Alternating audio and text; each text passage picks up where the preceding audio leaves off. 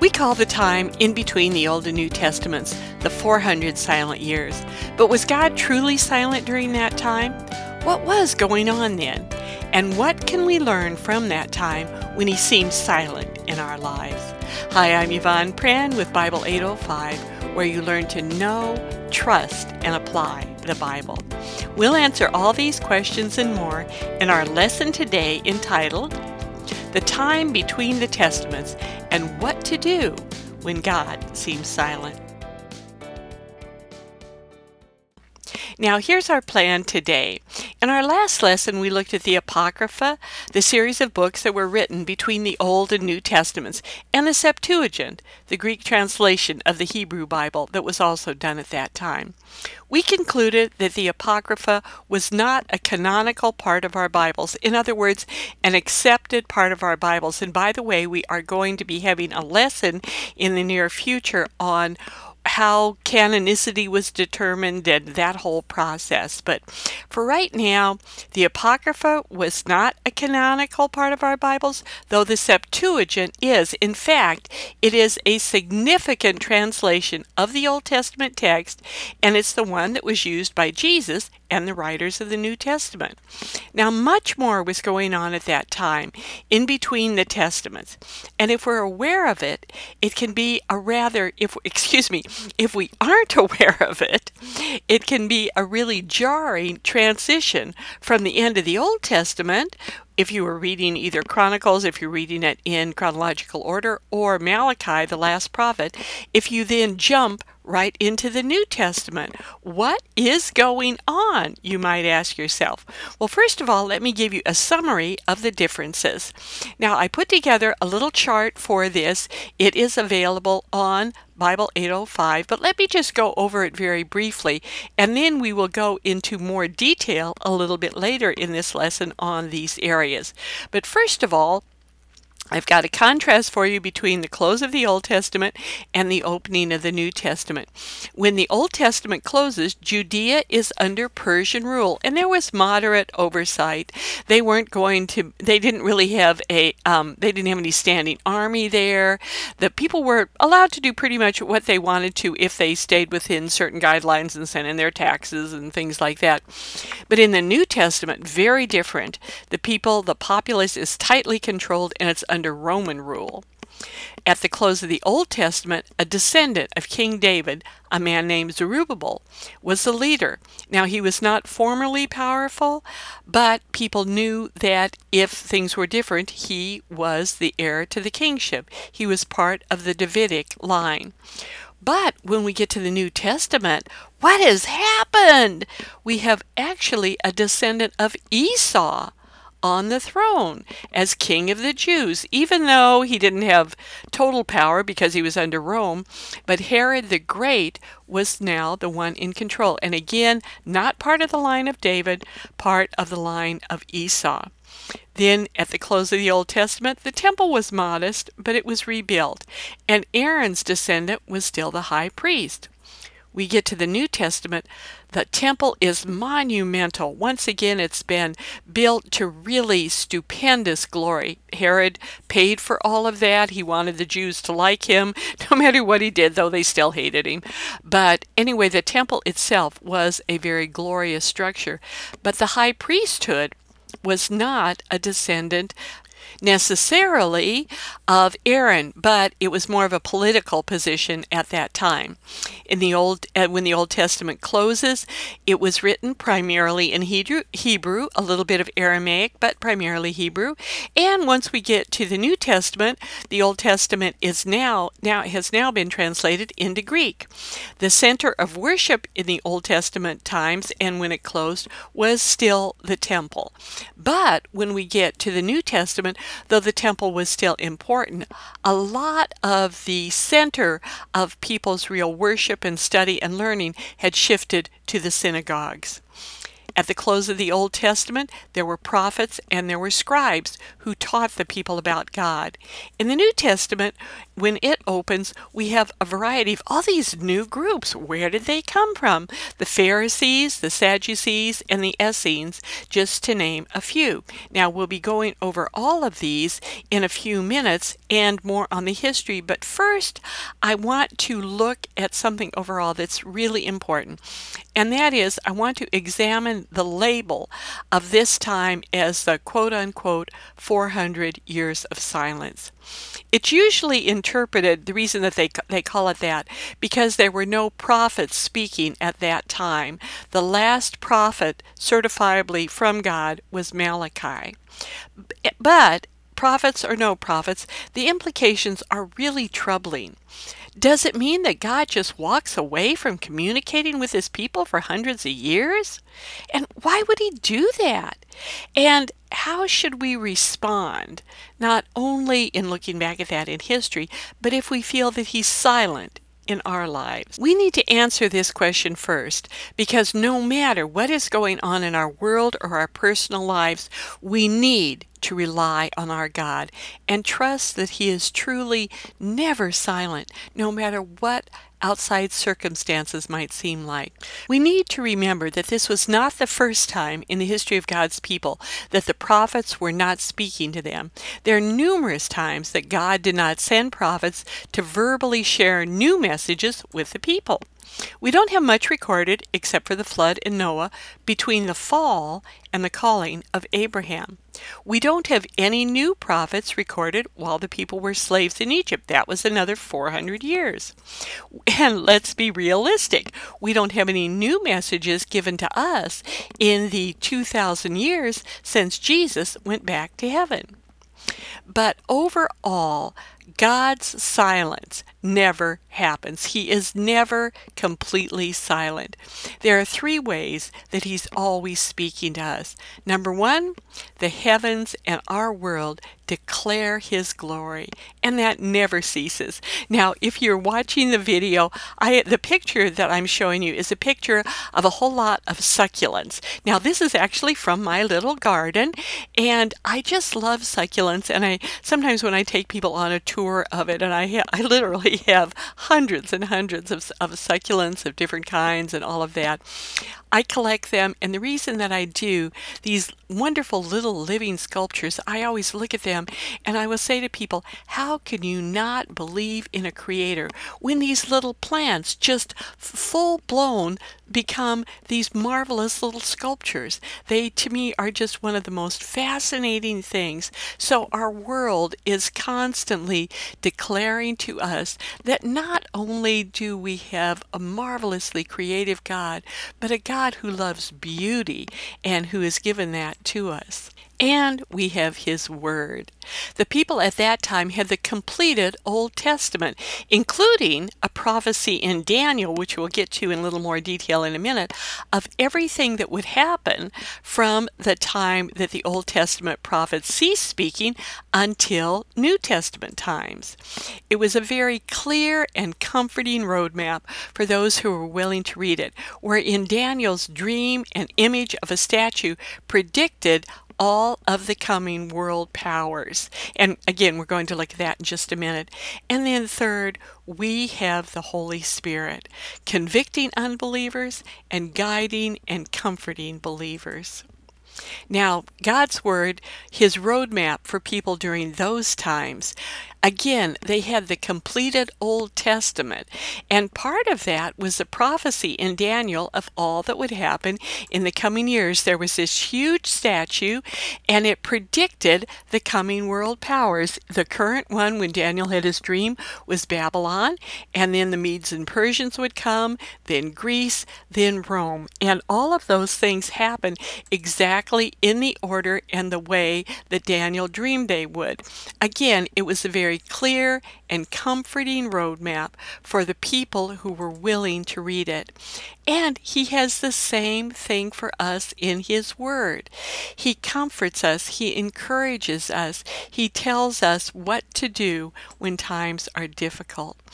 And speaking of difficult times, what do we do about the dark nights of our soul the times in our lives when it seems that God is silent.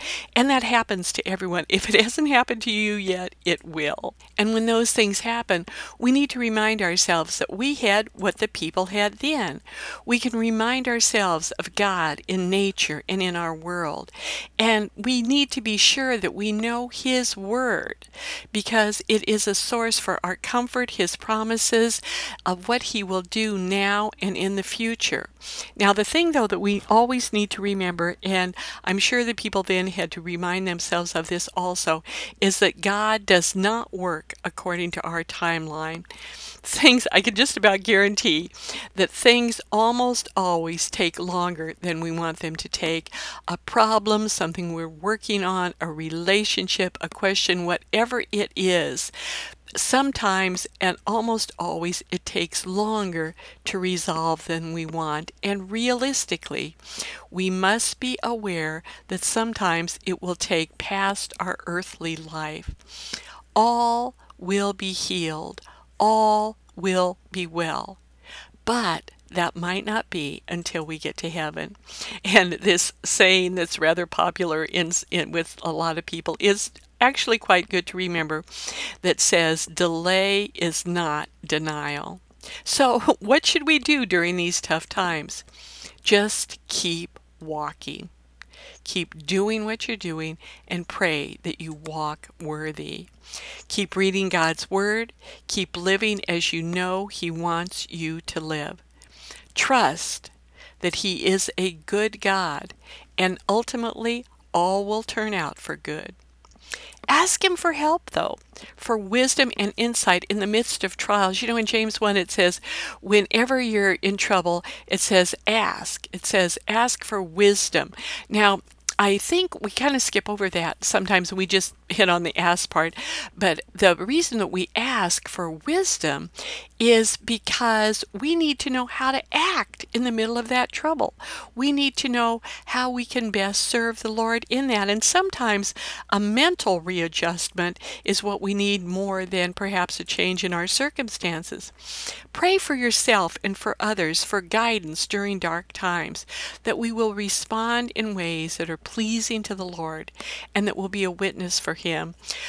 Now, what I'm going to say next might sound kind of icky, and I don't mean this in a mean way, but it seems like many, many church prayer lists, and, and I, you know, I'm on a lot of prayer lines and stuff like that, are primarily concerned with physical healing. Now, that's okay. That's understandable.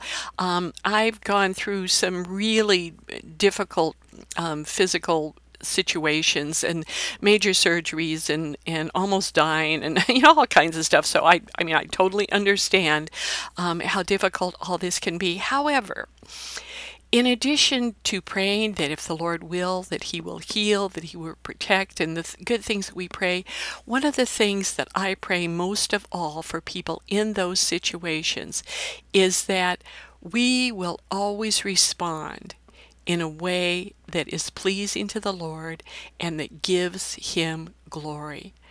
God puts us in those situations not only for our growth and learning, but our actions of faith can have a tremendous influence on the people around us what whatever situation you're in, whatever you're doing, you can make that a witness for the Lord, and we need to pray that for ourselves and for others when we're going through tough times. Here's a very helpful verse to think about when you are sad or discouraged or in a tough time. It's Psalm 42:11 where it says, why am I discouraged? Why is my heart so sad? I will put my hope in God. I will praise Him again, my Savior and my God. And again, I love that because there are times that we will be discouraged, that we will be sad, but we can put our hope in God. Let's now get into the specifics of what God was doing between the Old and New Testament. We're going to go over the overall history of it, then we'll spend a little more time on who the Pharisees, Sadducees, Essenes, and Zealots were. And now, before we start into this, I want you to think about really the long period of time that we're talking about about. It's a total of about 400 years. Our chart has around 500, but it starts a little bit before this time. And just think about it the United States is only 246 years old. So we're talking about quite a lengthy time. Now, let's start in with it. The first section is from 538 to 336 BC. Now, the people are back in the land of Judea in Israel, and never again will they fall into idol worship or worship other gods. They are done with that. However, that doesn't mean they are wholehearted in their worship of the true God sloppy worship, neglecting the temple, neglecting supporting the priests, marrying pagan women, all of these things characterize this time as recorded in the last prophet Malachi. Now, the Medo Persians were ruling them. Cyrus was the one who allowed them to return to the land. The second temple was built, and as we've talked about before, the last of the prophets ceased their writing.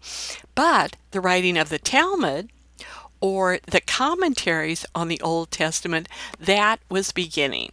Now, the second time that we talk about, Alexander the Great then comes in and conquers Persia. He gains control of all of Judea, and this is 336 to 332 BC. The synagogue spread, the Greek language becomes universal. Now, Alexander is actually quite a kind conqueror. He gives the Jews relative freedom.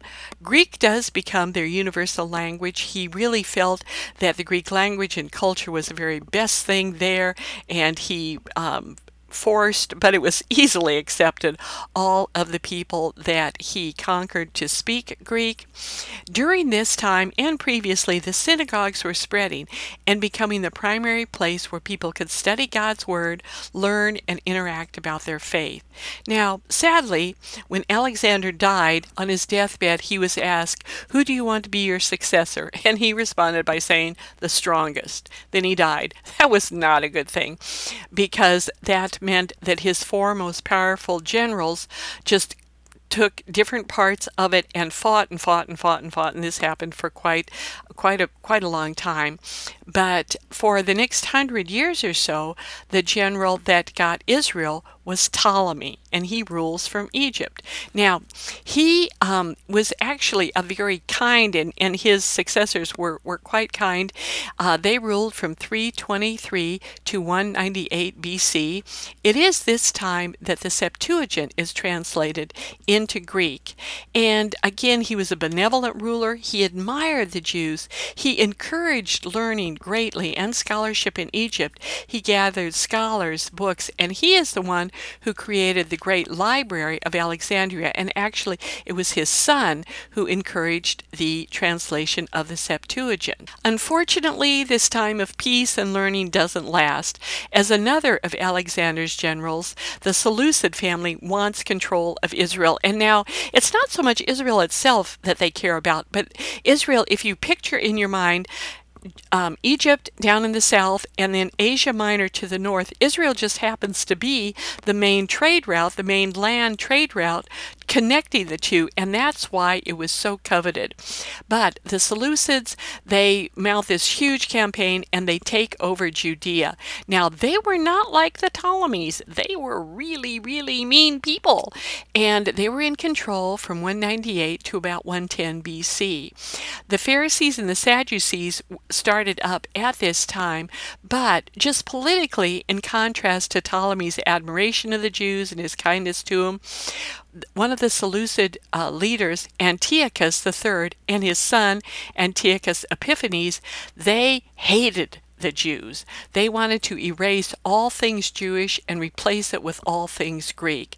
They suppressed Jewish culture, customs, and worship. They slaughtered those who did not comply, and ultimately they offered a pig on the altar of the temple. Now, Hellenization or this process of promoting all things Greek, it was forced on the people, though for many, they actually kind of liked it. They admired the Greek language and culture and the whole way of thinking. So it wasn't the whole process wasn't necessarily negative, but how they treated the religious Jews was a very unkind and nasty and terrible and horrible thing. So, and, but as happens with most tyrants, their suppression did not last and a Jewish rebellion took place. The Jews were briefly then independent under either the Maccabees or their actual name was the Hasmonean dynasty. This took place from about 140 to 63 AD 63 BC, excuse me, and they begin by restoring the temple, though years of fighting continue and it's back and forth and back and forth. The rebellion was led by the Maccabean family, and after years of bloody battles, they finally took control over the nation. They cleansed the temple, and when they did that, that's what is known as Hanukkah, when they took over the temple after it being defiled by uh, slaughtering the pig and all the uh, lots of other terrible things that they did, they only had enough oil for the lamps for one day, and God miraculously gave them seven days of oil. And that is what we commemorate today as Hanukkah. Now, they did establish a very short lived dynasty. It was known as the Hasmonean dynasty. Now, what is very interesting about that is that is the last time Israel was an independent nation that spoke Hebrew all the way until 1949 which is just extraordinary how God kept that kernel of national identity and language intact for the many centuries in between. But this is when it ceased as an independent nation.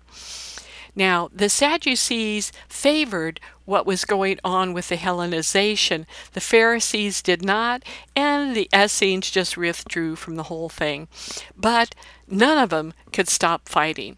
The Hasmoneans still fought the um, the the Syrians, and they you know they, everybody was basically fighting everybody else, and both sides then asked the rising power on the horizon to come in and settle some of their disagreements.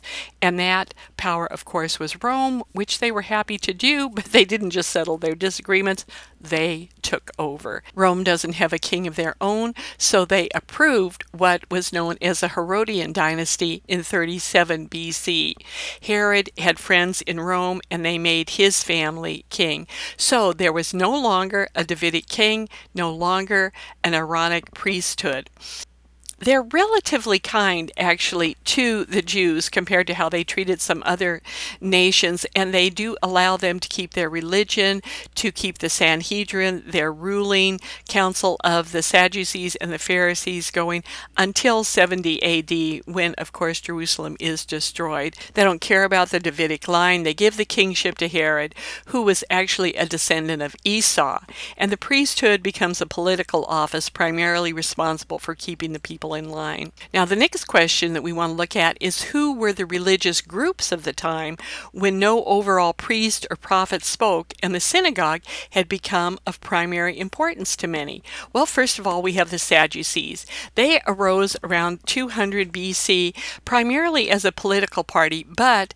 they claimed their descendant from the priestly line of Zadok, who was earlier who was an earlier high priest. That was a little bit tenuous, but that's what they said that their roots were were. They tended to be very wealthy, landed aristocracy. They totally embraced the Hellenic life. It was from their group that the high priests arose. They only accepted, though, the first five books of the Old Testament and none of the oral tradition, none of the writings in the Talmud. Now, based on that, they did not believe in angels, demons, or an afterlife. And if you were raised in Sunday school, you might have heard this little saying that goes something like this, where, you know, they're called the Sadducees, and because they didn't believe in an afterlife, they were sad, you see. Okay, I know, kind of a whatever, but it does help you remember what they believed. Now, Jesus had a rather strong confrontation with them. This was um, when one day when they came to him and they said uh, they wanted to know, as Moses' tradition said, that if a man dies, his um, uh, brother should marry the widow, and then what if that man dies and then another brother marries the widow and another brother and another brother and on down the line? And they said, you know, if the man has seven brothers. Whose wife will she be in the resurrection? And Jesus replied to them, You are in error because you do not know the scriptures or the power of God. At the resurrection, people will neither marry nor be given in marriage. They will be like the angels in heaven. But about the resurrection of the dead, have you not read what God said to you? I am the God of Abraham, the God of Isaac, and the God of Jacob. He is not the God of the dead, but of the living his warning to them, his challenge to them. You don't know the scriptures. That's why you're in error. I think this is such an important warning and challenge for us today. It's the answer to so many problems of life today. It's because we don't know the scriptures. Now, the Pharisees were another group at that time. They came into being after the Maccabean revolt as a group that was really opposed to all the Hellenizing influences, the popular ways of thinking and conforming to worship, and you know saying, "Oh, it doesn't really matter," and you know the the go- different gods are okay, and you know it was kind of a uh, literally a very popular way of thinking. And the Pharisees said, "No, no, no, no, no." You are supposed to believe the Torah, the five books, the law is um, important for everyone, but they also accepted the commentaries on them and they loved to debate them, as Jesus often did with them. They believed in angels, in demons, in the afterlife. They were the teachers, the rabbis, and though they were often pretty strict, they were very popular with the people as they wanted all people to have access to and to be able to obey the law. Now, in spite of their good intentions, Jesus often got into arguments with them and challenged them. For example, in Matthew 15, then some Pharisees and teachers of the law came to Jesus from Jerusalem and asked, Why do your disciples break the tradition of elders? They don't wash their hands before they eat. And Jesus replied, And why do you break the commandment of God for the sake of your tradition? For God said, Honor your father and mother, and anyone who curses their father and mother is to be put to death. But you say that if anyone declares what might have been used to help their father or mother is devoted to God, they are not to honor their father and mother with it. Thus you nullify the word of God for the sake of your tradition. You hypocrites! Isaiah was right when he prophesied about you. These people honor me with their lips, but their hearts are far from me. They worship me in vain. Their teachings are merely human rules.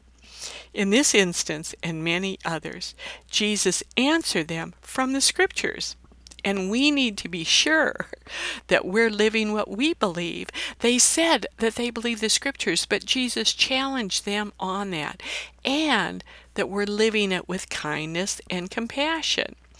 Now, there were a lot of godly leaders of the early church who actually came from the Pharisees, including the Apostle Paul. He was raised a Pharisee, and God used his extensive training in the scriptures to convince others later that Jesus was the Messiah. If he hadn't had that rigorous, rigorous training, he wouldn't have been so good at what God called him to do.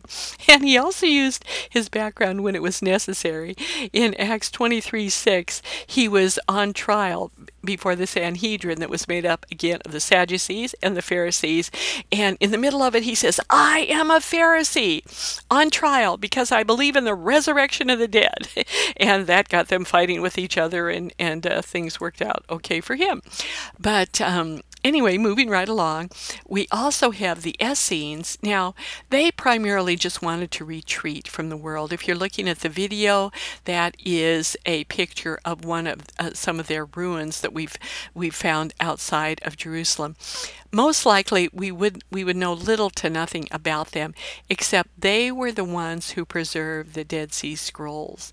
But they really didn't have any significant impact on the religious discussions of the day and then too we had the zealots as a group they varied in their beliefs but they wanted to overthrow Rome that was the one thing who that they could all agree on some of them were much more violent than others but they wanted Rome out of Israel, out of Judea. Now it's interesting, we're not going to really get into the specifics of them because, again, basically all they wanted to do was get rid of Rome. But Jesus had both Simon the Zealot and Matthew the tax collector as his disciples.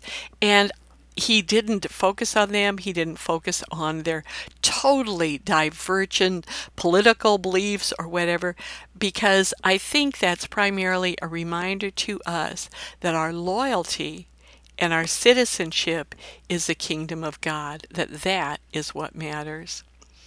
Now, in summary, the world between the Testaments was filled with political upheaval, fragmentation of religious beliefs and practices.